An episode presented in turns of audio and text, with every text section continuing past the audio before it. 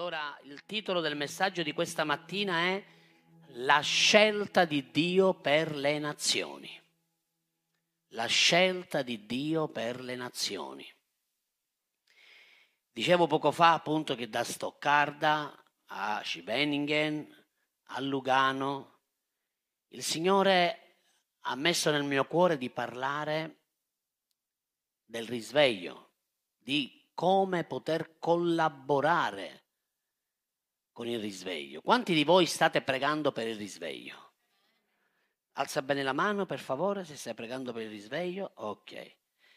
Ora io vi dico, ma che cos'è il risveglio?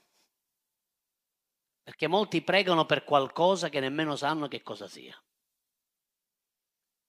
Il risveglio sicuramente, come sappiamo ormai eh, abbiamo forse studiato e imparato, è l'opera soprannaturale dello Spirito Santo. È lo Spirito Santo che opera il risveglio. È vero? Quanti dicono amen? Ma vedete, Dio per ogni risveglio, Dio cerca uomini e donne, cerca collaboratori. Quanti di voi potete essere pronti a essere collaboratori del risveglio? Poche persone, gli altri non vogliono collaborare con Dio. Sì, perché ci sono due categorie di persone, sapete? Ci sono due categorie di credenti. Ci sono quelli che aspettano che Dio faccia tutto. Lui è Dio, se lui vuole fare il risveglio lo fa, se lo Spirito Santo vuole operare, opera. Io soltanto aspetto e mi guardo lo spettacolo. Ma poi c'è un'altra categoria di persone, che sono quelli che collaborano con Dio per il risveglio. E io questo ve lo voglio ricordare perché una notte mentre pregavo, il Signore mi parlò e mi disse, mi ricordò soprattutto. Lui mi disse, ti ricordi cosa si dice? Ho detto, che cosa, Signore? E lui mi disse, molti dicono che non si muove foglia se Dio non voglia. Sì, così proprio letteralmente. E tutte le persone dicono, se Dio vuole, muove gli alberi e fa cadere le foglie. E questo è lo stato di tanti credenti che vivono addormentati. Vivono perché sono vivi in Cristo, ma dormono, sono distratti. Vi ricordate la parabola delle dieci vergini, no? Cinque erano avvedute e procurarono l'olio, erano sveglie, erano pronte, non aspettavano l'ora che tornasse lo sposo, ma le altre cinque erano distratte, non portarono l'olio, non lo presero, iniziarono ad addormentarsi, persero di vista il grande e glorioso ritorno del loro sposo. E questa è la condizione di credenti, questa è la condizione delle chiese. Ci sono chiese che dormono, stanno dormendo letteralmente e sapete, quando si dorme non si sente nulla. Quando una persona dorme non si rende conto di quello che sta succedendo attorno a lui. Perché? Perché sta dormendo. Quindi è sinceramente ingannato. Dormono tranquilli, come se niente stesse accadendo attorno a loro? E soltanto chi è sveglio può risvegliare. Siete qui? Avete mai visto uno che dorme che risveglia qualcuno? Mai. Se uno dorme messo là, bello con la panza al vento, bello tranquillo, io dormo, poi ci vediamo domani mattina. Ma una persona che invece sveglia, e ci sono delle caratteristiche nel vedere persone che sono risvegliate, perché il solo andare in chiesa non è sintomo di essere risvegliati. La Chiesa, come dico sempre io, è il miglior ospedale che ci sia. Meglio la Chiesa che qualunque altro ospedale. La Chiesa, per come stiamo studiando e abbiamo studiato, è la casa della famiglia di Cristo. La Chiesa, che siamo noi, siamo l'eredità di Cristo. Siamo il popolo, la famiglia che Gesù ha acquistato attraverso il suo sangue. Però Dio ha un, nel cuore di raggiungere altre persone. Stiamo vivendo gli ultimi tempi. Siete svegli? Quanti sono svegli dicono amen? Non stiamo vivendo più, ormai è palese che stiamo vivendo gli ultimi secondi degli ultimi minuti di quell'ultima ora di cui Giovanni parlò. Stiamo vivendo dei tempi che sono strategici se con saggezza da parte di Dio sfruttiamo il tempo a favore del regno. Dite amen. Così dobbiamo prepararci, dobbiamo essere pronti per quello che sta per accadere. Sapete, tanti anni fa il Signore mi parlò e mi diede una visione.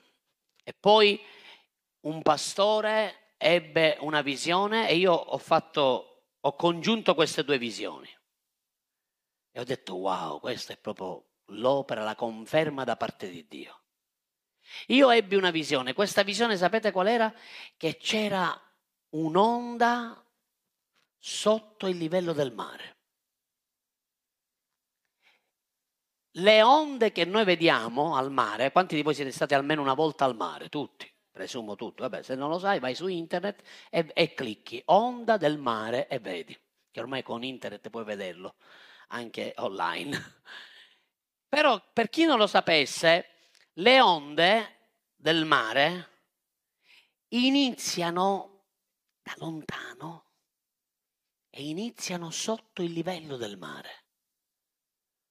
Cioè loro viaggiano al di sotto della superficie del mare e scorrono. Poi arriva un certo punto che l'onda spezza la superficie ed esce fuori. E tu vedi questa onda che inizia a ingrandirsi boom, inizia a cavalcare, cavalcare fino al punto di arrivare a 30 metri, perché ci sono luoghi nel mondo dove le onde arrivano fino a 30-50 metri. Vedi California, vedi Australia. Se voi andate a vedere tutti quelli che fanno surf, vanno in dei posti specifici del mondo perché lì si cavalcano le onde più grandi. Ora, fratelli miei e sorelle mie, quando io ho avuto questa visione, io vedevo questa onda sotto il livello del mare che viaggiava. Nessuno vede con gli occhi naturali un'onda sotto il livello del mare. E questo è quello che tanti credenti vedono. Vedono il mare messo così. Che bello mare che c'è. Fantastico. Bello. Oggi il mare è calmo. E invece l'onda sta viaggiando. Sapete che cosa significa questo? Non tutti si stanno rendendo conto che il risveglio è già iniziato, che il risveglio già si sta muovendo, che lo Spirito Santo sta iniziando a muoversi sotto il livello del mare. Arriverà il momento che l'onda che sotto il livello del mare spezzerà la superficie ed emergerà. E qui mi collego all'altra visione che ha avuto il pastore, che questa onda spuntava e iniziava a essere un'onda gigantesca, grandissima, alta oltre 50 metri e questa onda iniziava a viaggiare con velocità.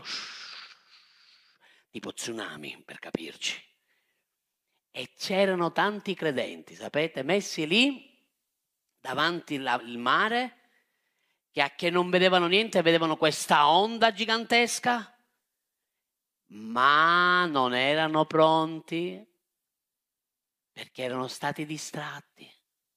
E questa onda, appena arrivata, boh, li ha presi e li ha scaraventati e li ha sbattuti a destra e a sinistra e, ha, e poi ne ha risucchiati. Perché poi l'onda lo sapete che va poi indietro. E invece c'erano alcuni credenti che quando quest'onda arrivava erano pronti, avevano delle tavole da surf e iniziavano a cavalcare l'onda. Sei pronto a cavalcare l'onda del risveglio? Amen! Sei pronto a vedere quello che Dio sta per fare? Perché molti pensano che il risveglio è avere le folle. Quante persone hai? 3.000, 5.000, 10.000? No, fratelli, quelli non è il risveglio. Quello è la conseguenza del risveglio. Quello è il risultato del risveglio.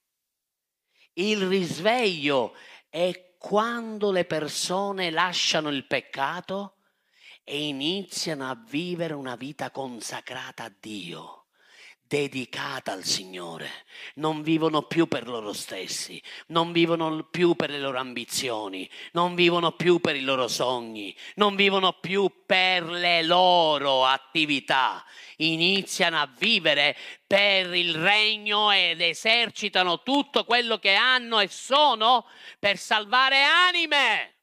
Amen. E in questo tempo l'obiettivo che Dio ha è risvegliare la sua Chiesa. Scuoti la persona che è accanto a te e di risvegliati.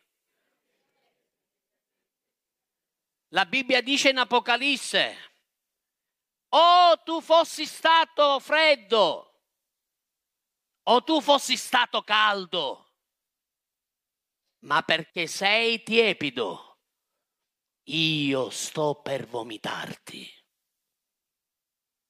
Siete qui, cari? Quanti dicono io non voglio essere tiepido? I tiepidi verranno vomitati.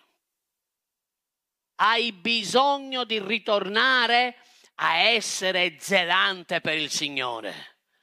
C'è bisogno per tutte quelle persone che non sono innamorate come il primo amore a ritornare al primo amore. Quanti dicono amen? Ora voglio prendere con voi Genesi 18, verso 18. Possiamo proiettarlo, sì. Genesi 18, verso 18. Guardate, l'obiettivo originario di Dio era che Israele diventasse la luce delle nazioni. Ma Israele fallì. Dillo, fallì. Dillo di nuovo, fallì. Cosa fece Israele? Così Dio cosa fa? Stipula un patto con un uomo chiamato Abramo. Avete mai visto Abramo? Quanti lo conoscono? Ci ho mangiato l'altra volta insieme.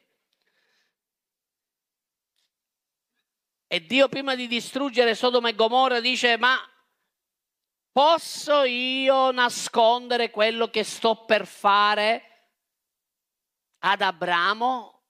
Poiché lui sta per diventare una grande nazione potente e in lui saranno benedette tutte le nazioni della terra.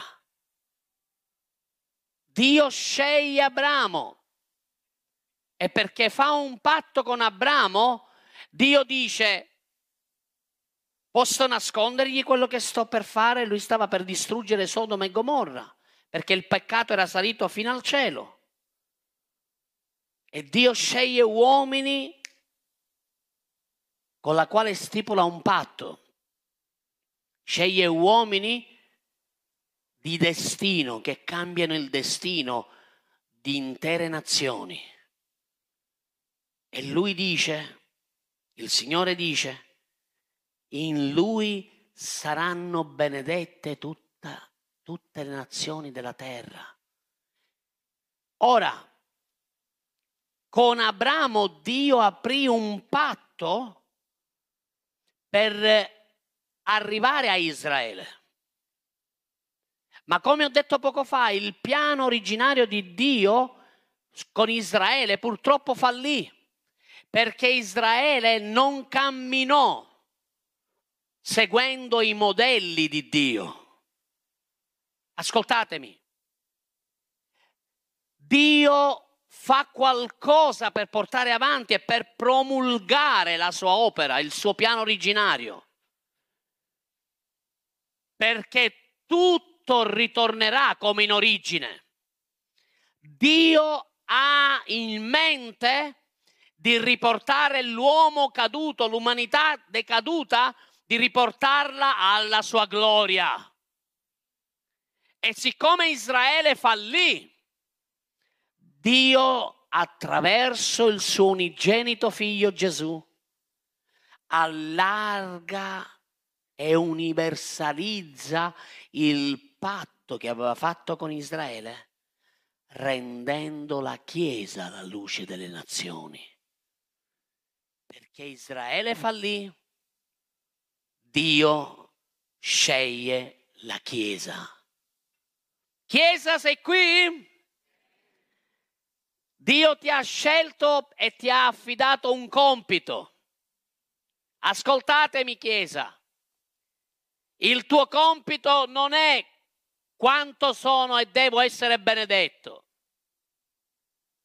Dio non ti ha scelto affinché tu sia il più ricco di Milano.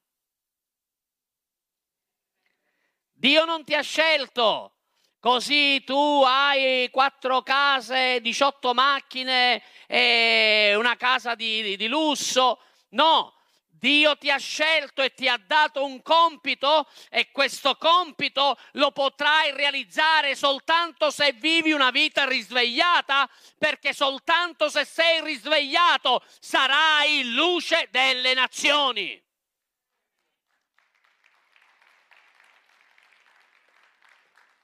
Dio ha istituito la Chiesa e la Chiesa è uno strumento nelle sue mani. Dio vuole fare risplendere la luce. Cristo è la luce. Gesù è la luce. Cristo è in te. È la luce dentro di te. Ma quando noi viviamo una vita addormentata, quando noi viviamo una vita nelle tenebre, quando noi viviamo nel compromesso, nel peccato, quando noi viviamo fuori dai modelli di Dio e cerchiamo di applicare i nostri modelli e li travestiamo di spiritualità, quello non permetterà alla luce che è in noi di manifestare la luce della gloria di Dio.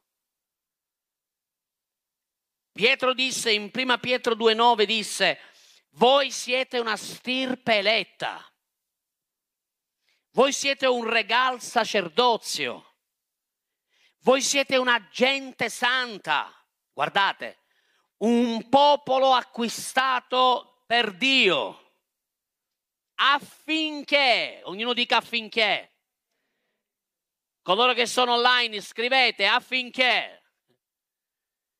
Proclamiate le meraviglie. Cosa siamo chiamati a fare? Dobbiamo proclamare le meraviglie. Cosa stai proclamando nella tua vita? Cosa stai realizzando nella tua vita? Dove è andato a finire il compito che Dio ti ha affidato? Dove è stata l'ultima volta che hai interceduto per questa città, per i bisogni di queste anime? Dove è andato a finire la luce che è dentro di te? O sei diventata come una di quelle vergini, di quelle cinque vergini che non hanno e non sono state avvedute e non hanno l'olio nella loro lampada e si sono addormentate. Il desiderio di Dio è che la Chiesa non fallisca. Perché Israele fallì, ma la Chiesa non deve fallire. Chiesa di Milano, non puoi fallire, non puoi deludere il tuo Dio, non puoi venire meno al compito che Dio ti ha affidato. Non puoi perdere di vista il proposito che Dio ha per te. Dio desidera che tu ed io non possiamo abbandonare i modelli non dobbiamo abbandonare il modello che Dio ci ha affidato. Dobbiamo camminare sui modelli, perché soltanto camminando sui modelli di Dio non falliremo, dite amen. Così Dio sceglie, acquista un popolo. Tu sei stato acquistato. Gesù ti ha acquistato ha acquistato tutta la tua vita. Ascoltatemi, non solo quello che noi vogliamo dare a Gesù, non quello che ci fa comodo, non quello che noi pensiamo che sia giusto dare a Gesù. Gesù ti ha acquistato tutto, tutta la tua vita appartiene ora a Lui. Ma quanto di questa vita tu la stai dedicando a Lui? Quanto di te sta parlando di Lui? Dio ti ha fatto grazia, ti ha dato favore, ti ha salvato. Tu adesso fai parte del popolo di Dio. La grazia che Dio ha riversato dentro di te ti permette di avere tutto quello che ti serve. Non devi più elemosinare, non devi più piagnucolare, non devi più stare lì a dire Signore benedicimi, perché sei già benedetto. Smettila di piagnucolare, perché sei erede di Cristo. Inizia inizia a vivere in un modo soprannaturale. Inizia ad assaporare cosa significa veramente pensare agli altri più che a se stessi. Quando inizierai a preoccuparti degli altri? Quando inizierai a lavorare affinché Cristo arrivi in altre famiglie, in altre case, in altre persone, in altri giovani, in altri bambini perché nel momento in cui tu inizierai a preoccuparti degli altri, Dio si preoccuperà di te. Amen. Fai in modo che sia Dio a preoccuparti di te, a preoccuparsi di te. Ma tutte quelle volte che tu hai solo un obiettivo, il mio, il mio, il mio, la mia benedizione, la mia famiglia, la mia casa, il mio lavoro, il mio denaro, il mio progresso. Dio non si prenderà cura di te per benedirti come Lui vuole veramente benedirti. La grazia è la cosa più meravigliosa che esista. E Dio ha già provveduto ogni tuo bisogno. Dillo Gesù ha provveduto ad ogni mio bisogno. Dio è vicino a te. Ascoltatemi, il Signore si prende cura di voi. Ma quando Dio vede persone ostinate, religiose, tradizionali che non vivono più un vero cristianesimo, perché il cristianesimo non è per noi, il cristianesimo, la nostra vita deve essere in funzione di servire gli altri, di raggiungere gli altri. La grazia che Dio ha messo a tua disposizione è più che sufficiente. Quali sono i vantaggi che Dio ha dato alla Chiesa locale, alla Chiesa che Lui ha scelto affinché la gloria, la luce della gloria si possa manifestare nelle nazioni? La prima cosa, il primo vantaggio che abbiamo visto poco fa è stato il vantaggio del patto.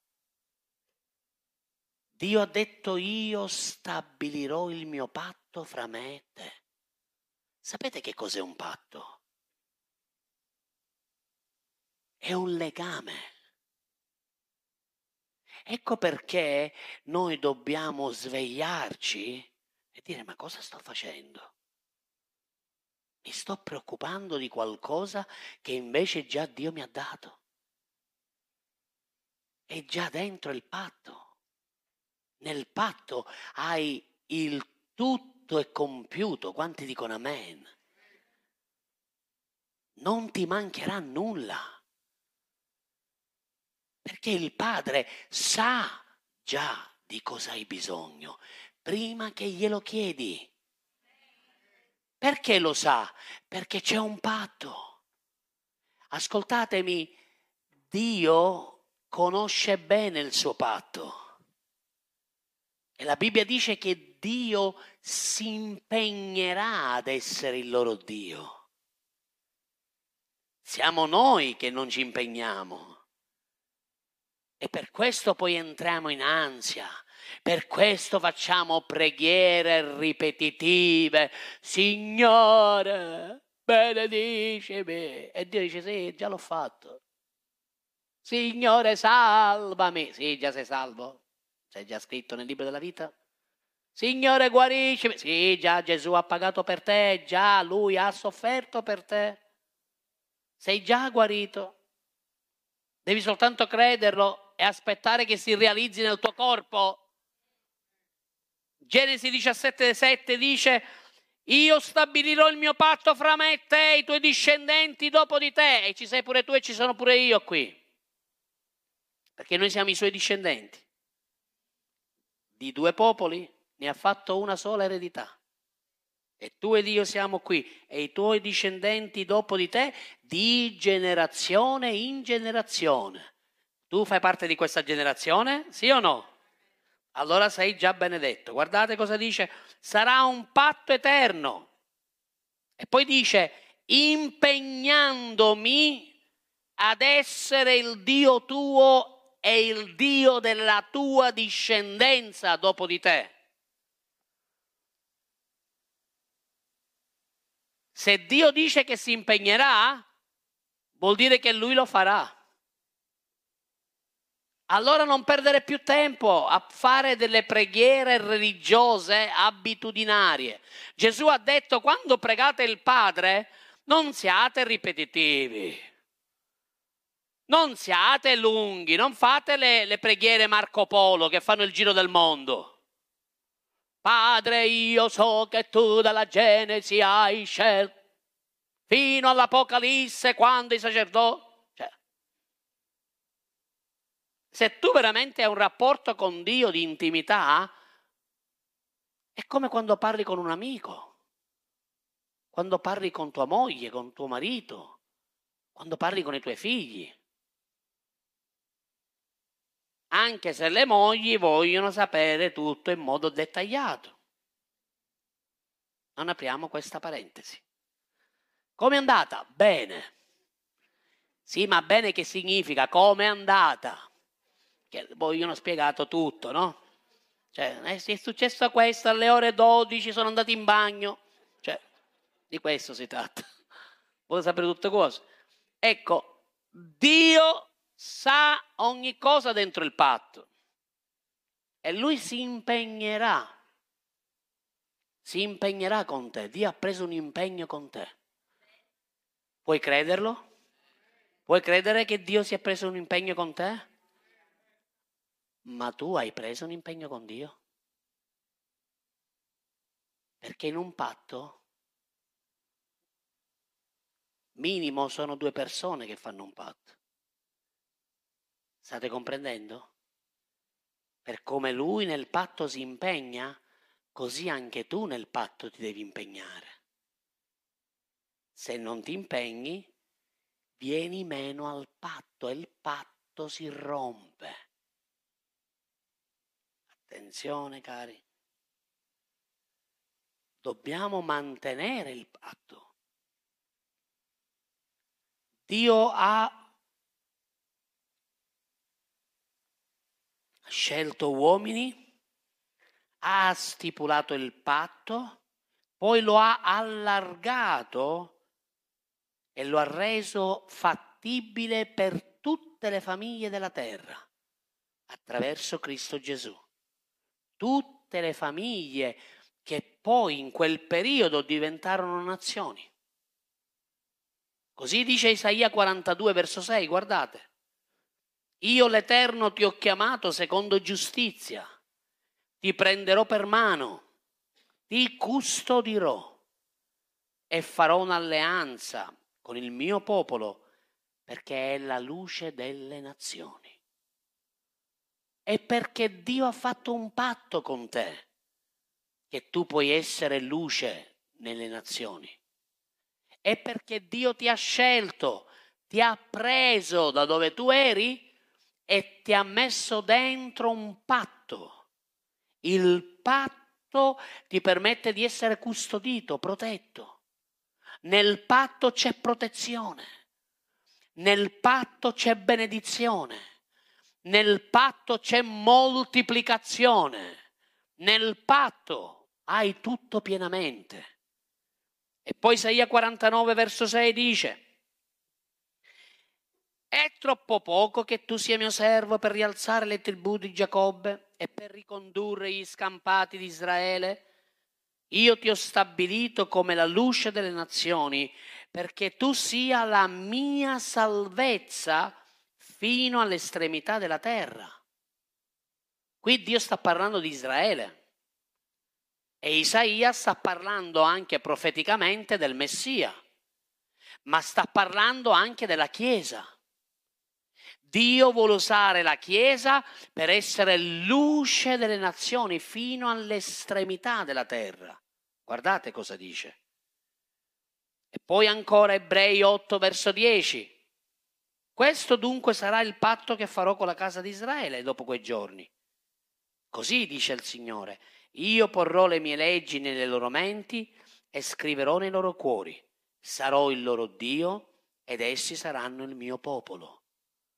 Dio ha già messo, perché tu già lo sai, la sua parola è dentro il tuo cuore. Deve soltanto essere rivelata. Hai bisogno della rivelazione.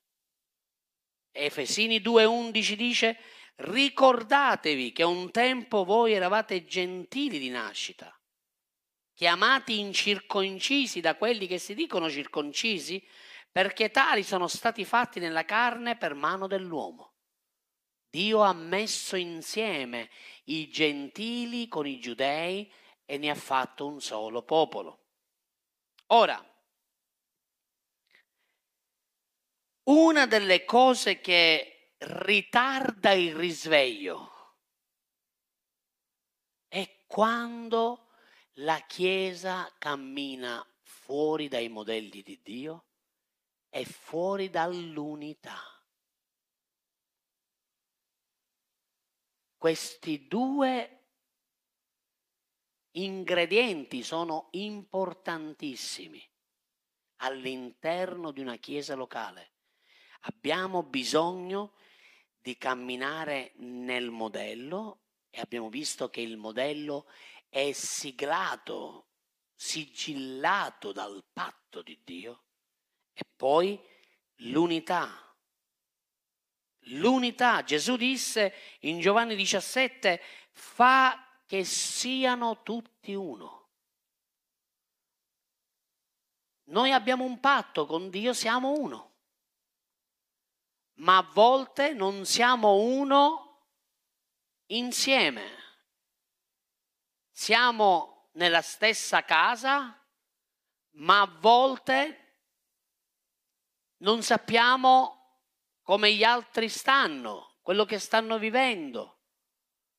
Non conosciamo nulla del fratello che è seduto all'ultima fila e lui non sa nulla di quello che è seduto nella prima fila. Perché? Perché l'unità si crea. Dobbiamo lavorare per l'unità. Ascoltatemi.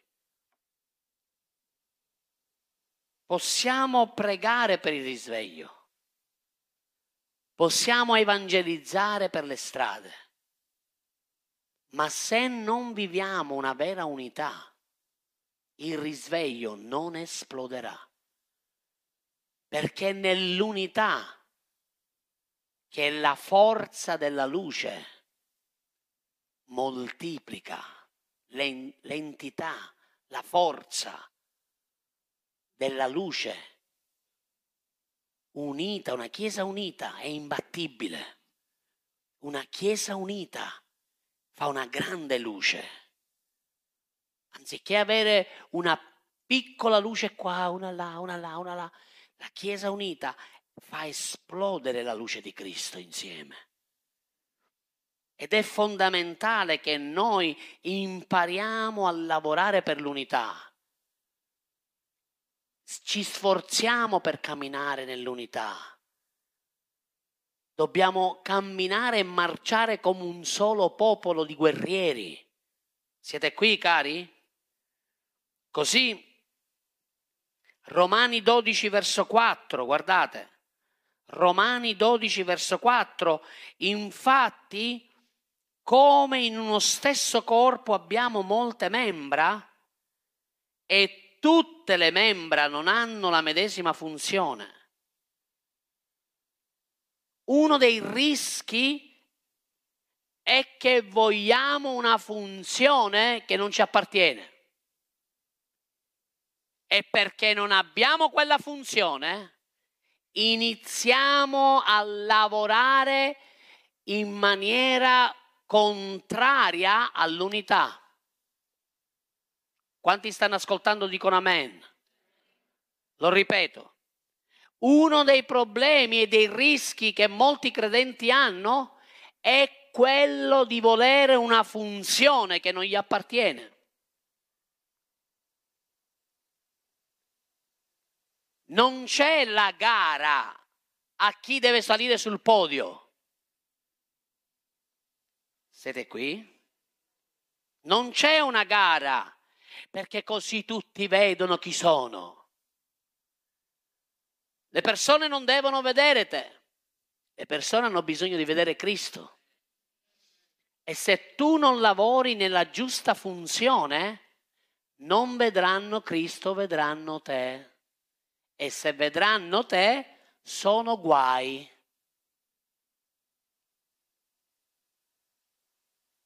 Abbiamo bisogno di comprendere che in un corpo, nella Chiesa, ci sono molteplici cellule, ci sono molteplici parti del corpo e ogni parte del corpo è vitale, fondamentale per il benessere del corpo. Dillo per il benessere del corpo.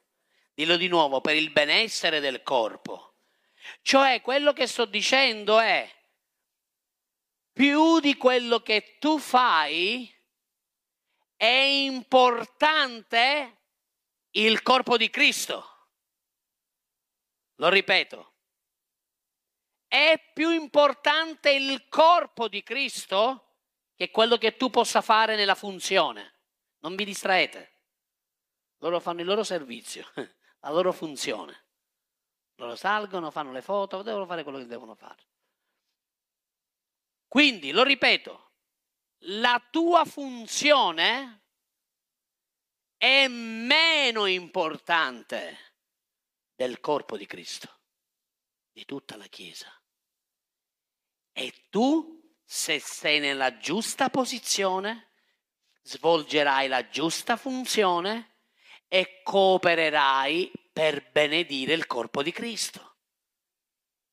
Camminerai nell'unità, camminerai e sarai di benedizione verso gli altri. Così una cellula, una parte del corpo è viva ed è utile quando dimora nel corpo, quando stai nel corpo. Non mi ha dato la posizione a me. Hai visto? Io me ne vado allora. Faccio a modo mio tutto quello che farai a modo tuo sarà un grande fallimento. Perché fuori dal corpo fallirai. Perché le cellule senza il corpo non valgono nulla, muoiono. Ma dentro il corpo godono della benedizione, del patto, dell'unzione, del favore e dell'opera, della grazia di Dio anche sopra la tua vita. Amen. Così dovrebbe essere il pensiero di ognuno di noi. Voglio dare il meglio di me stesso senza lamentarmi per benedire gli altri. Quale sarebbe, dovrebbe essere il tuo pensiero?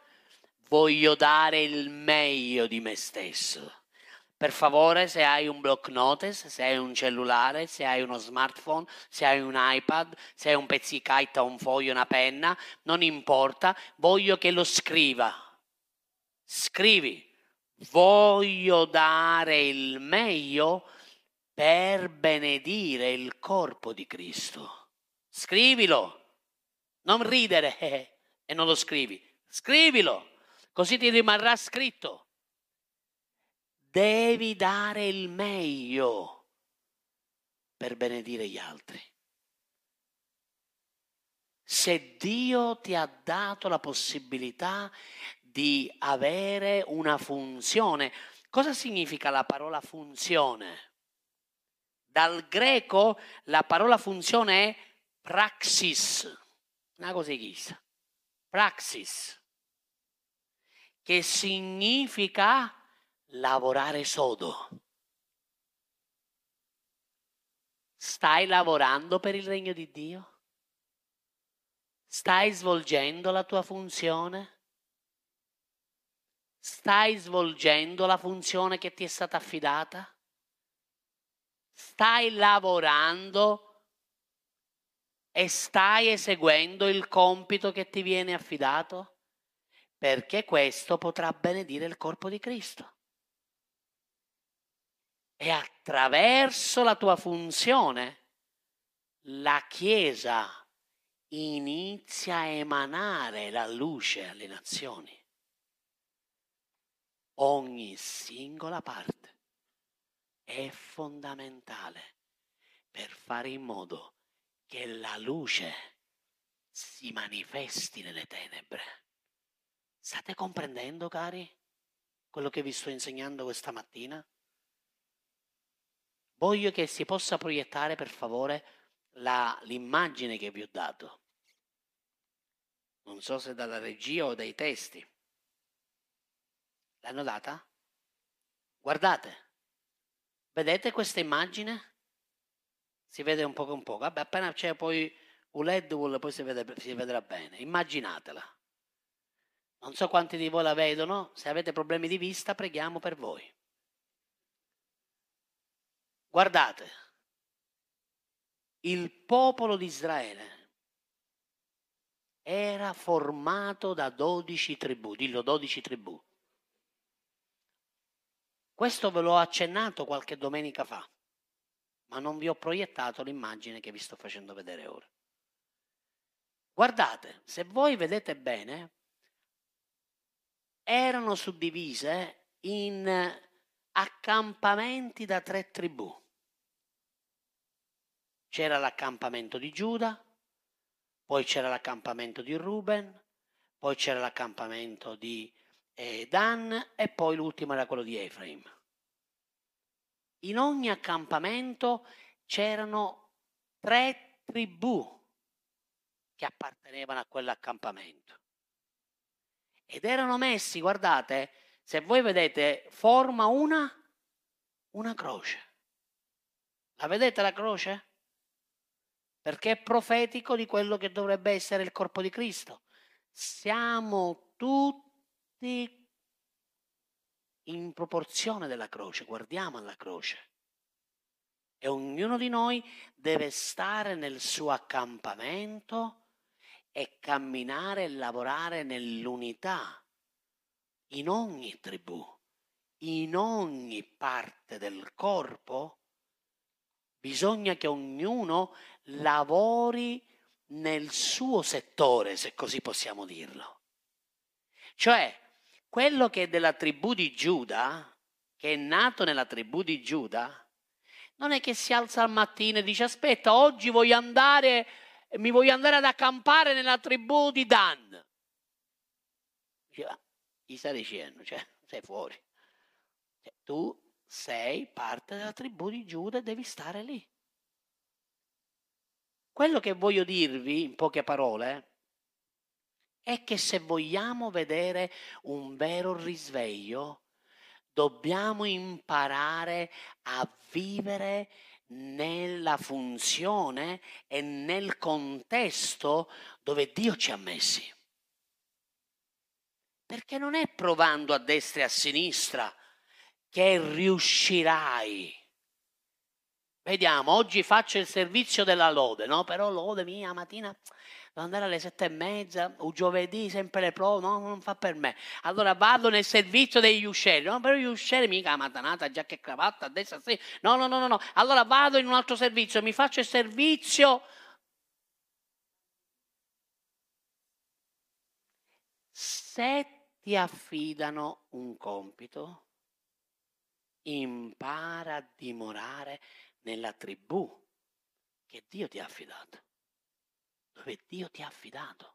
Devi stare all'interno di quell'accampamento. Perché? Perché il tuo ruolo è indispensabile per il buon funzionamento affinché la luce di Cristo si emani agli altri. State comprendendo? Quanti dicono sì, dicono amen. Ogni tribù ha un suo nome.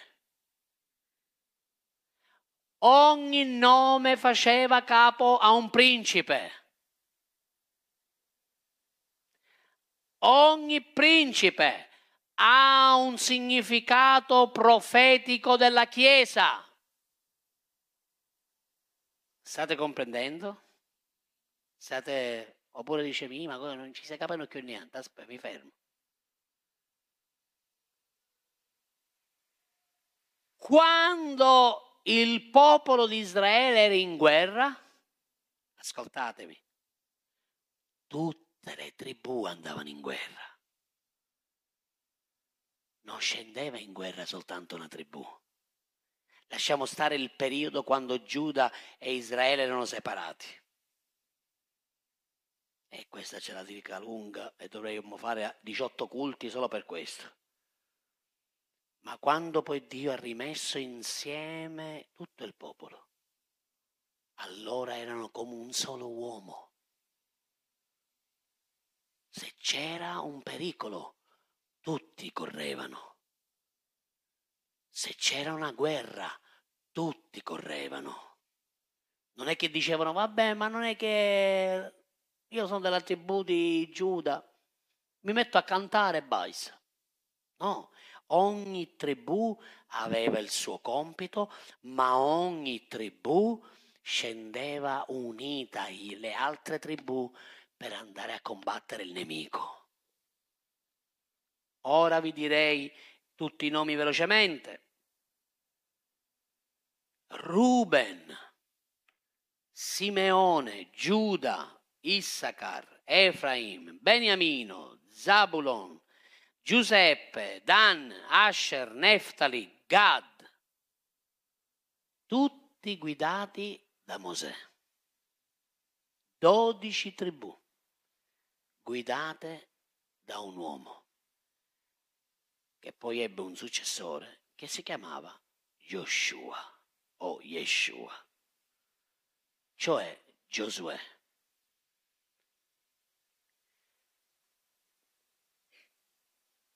Quello che Dio sta per fare.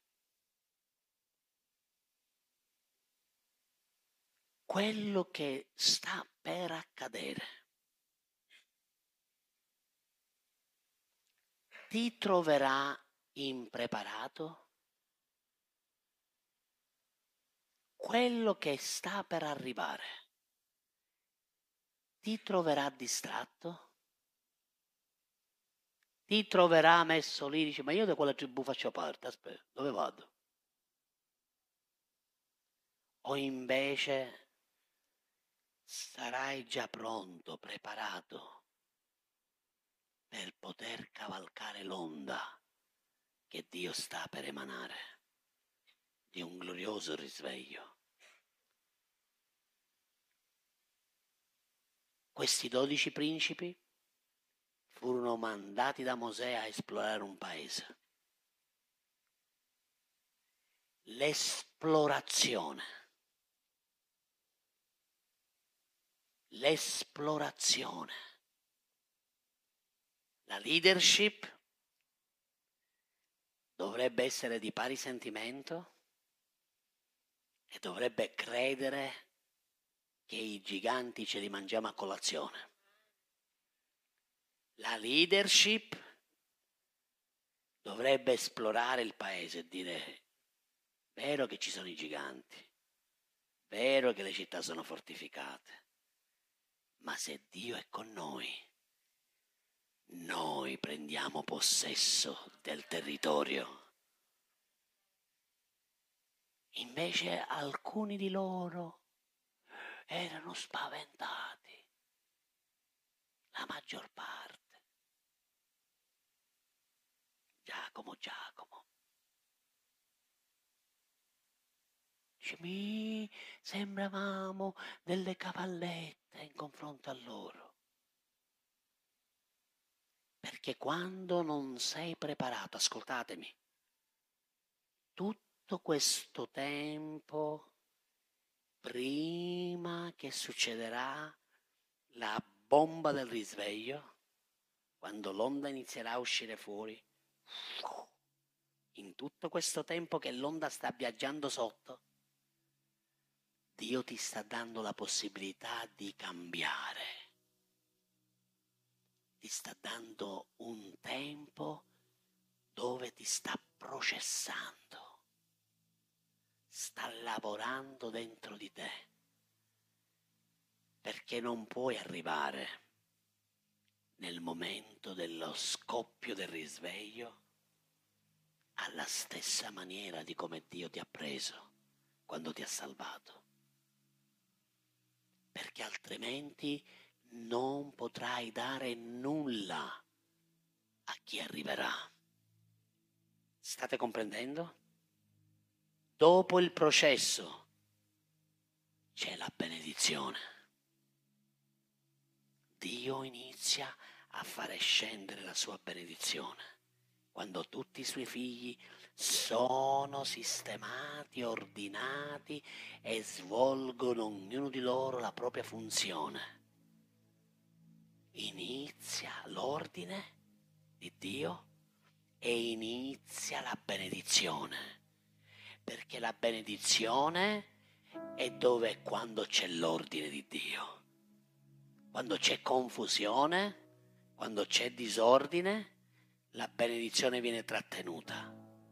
Ma quando c'è l'ordine e ognuno svolge la propria funzione, allora Dio mette la sua benedizione perché si cammina nell'unità e nell'unità c'è la benedizione.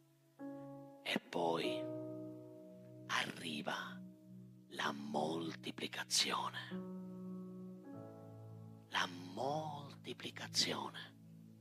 Dio inizierà a fare vedere la conseguenza del risveglio.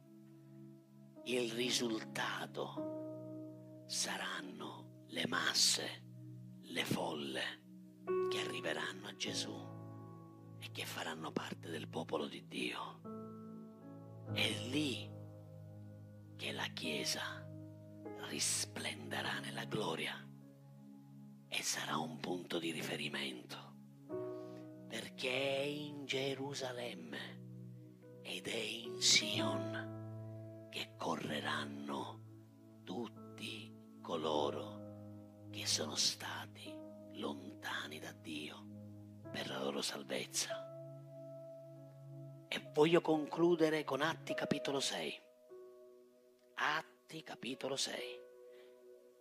La chiave per arrivare alla moltiplicazione è lavorare con eccellenza nella propria funzione, stare nella giusta tribù, nella giusta posizione, sotto un principe che lavora e che fa lavorare tutti quelli che camminano nel modello e nell'ordine di Dio.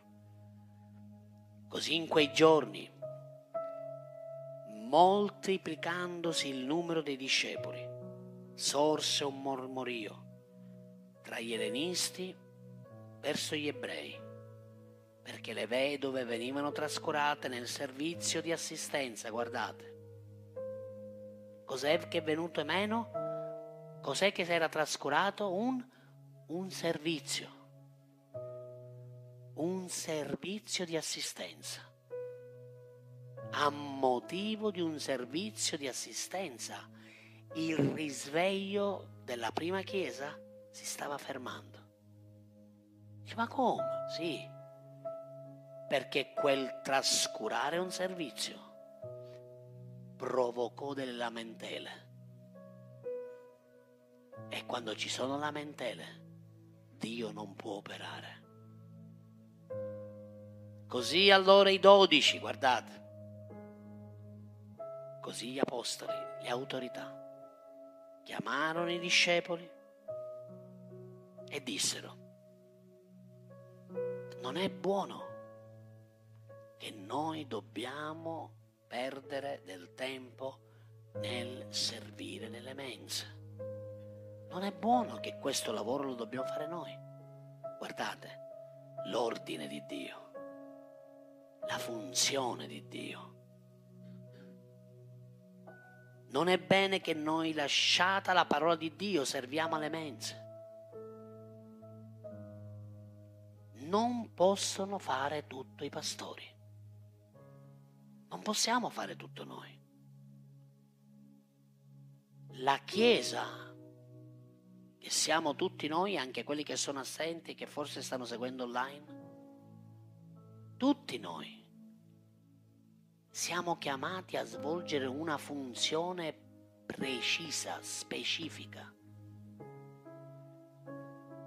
E quando qualcuno trascura il servizio, il corpo ne subisce uno sbandamento. E anziché vedere la moltiplicazione, la gloria di Dio, si rallenta Ascoltatemi. Quando è arrivato il Covid, il Covid è stata una trappola infernale per rallentare o addirittura per bloccare la vita di tanti credenti. E la Chiesa era come se stesse subendo un, una paralizzazione per poter raggiungere gli altri. Ma Dio ci ha dato la saggezza e la sapienza di usare tutto quello che non usavamo prima, cioè internet.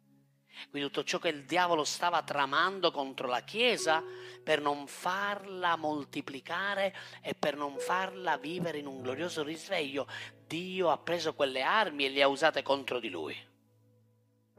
Ma ci sono nazioni, ascoltatemi, come l'Argentina,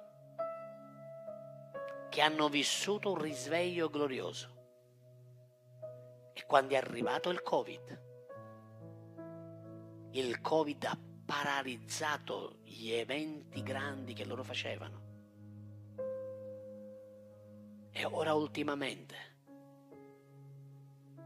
Dio ha dato la grazia ai suoi servi di poter riprendere lo stadio, il più grande stadio che c'è in Argentina e riempirlo per la gloria di Dio tutto quello che il diavolo fa è cercare di rallentare. Ma come un semplice servizio, se non ci vado, che ci fa? Se non lo faccio, che ci fa?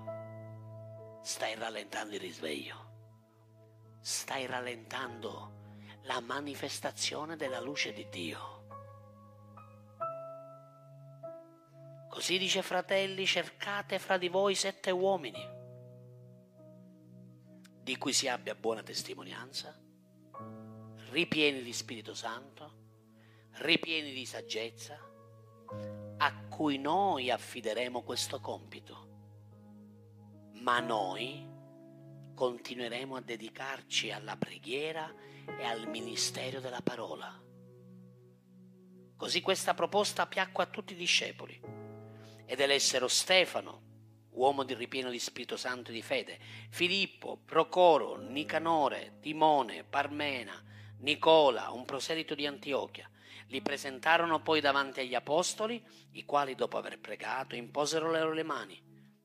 E intanto, dillo intanto, dillo di nuovo, intanto, quando c'è l'ordine, l'onda continua a cavalcare, continua a muoversi Intanto, perché gli apostoli si dedicarono di nuovo alla preghiera e alla parola e non si dedicarono a servire alle mense, intanto la parola di Dio si diffondeva.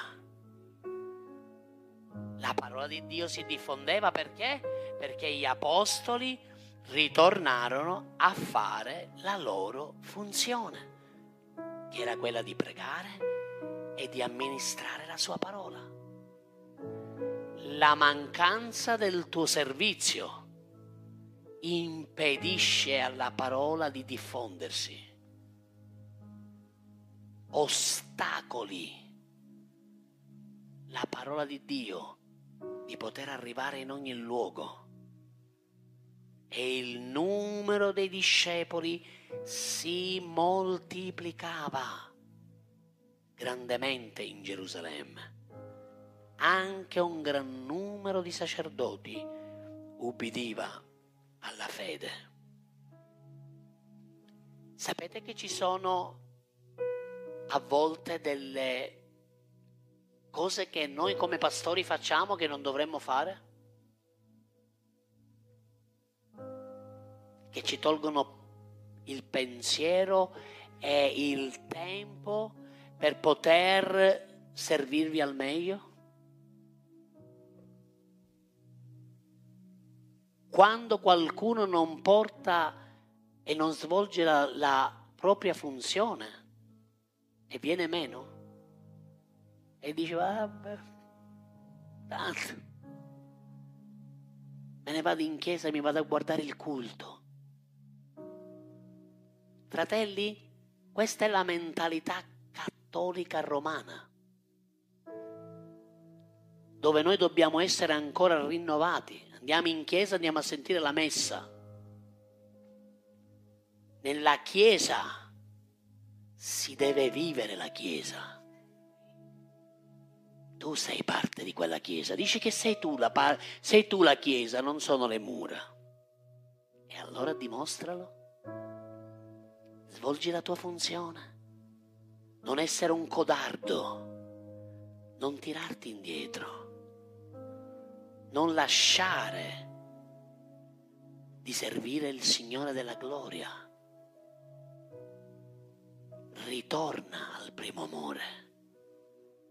Ritorna ad avere zelo per la sua casa. Ritorna a essere di quella tribù dove Dio ti ha destinato a poter svolgere la tua mansione, il tuo ruolo. Perché il ministero richiede molto tempo. Voi non avete idea di come io e mia moglie viviamo. A volte nemmeno ci incontriamo, ci vediamo.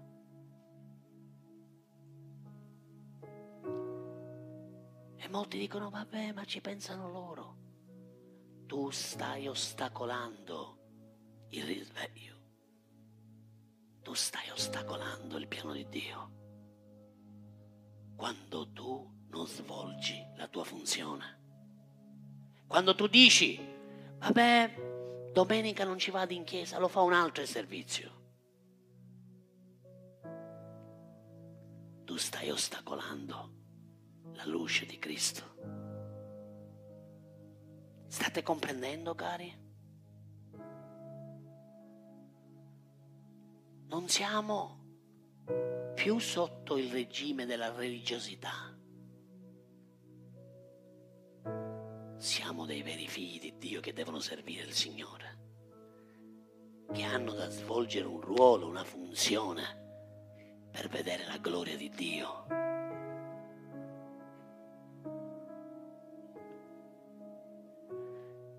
Apostoli dissero prendete, cercate, cercate. Cosa fecero gli apostoli? Risolverono un problema. Manca qualcuno per fare un servizio? Perfetto, cerchiamolo. Non è che si misero a pregare, Signore, dici chi è più utile agli uscieri. Che molti fanno così pensano che per ogni cosa uno deve pregare. No, c'è un bisogno e il pastore ti dice fai questo servizio, fai questa cosa. Poi tocca a te essere fedele, non venire meno, non abbandonare il servizio, non farlo nemmeno con malavoglia o lamentandoti. Chiesa, Stiamo veramente credendo e pregando per un risveglio? Stai veramente credendo che Dio sta per fare qualcosa di potente? Abbiamo bisogno che ognuno di noi possa svolgere la sua funzione.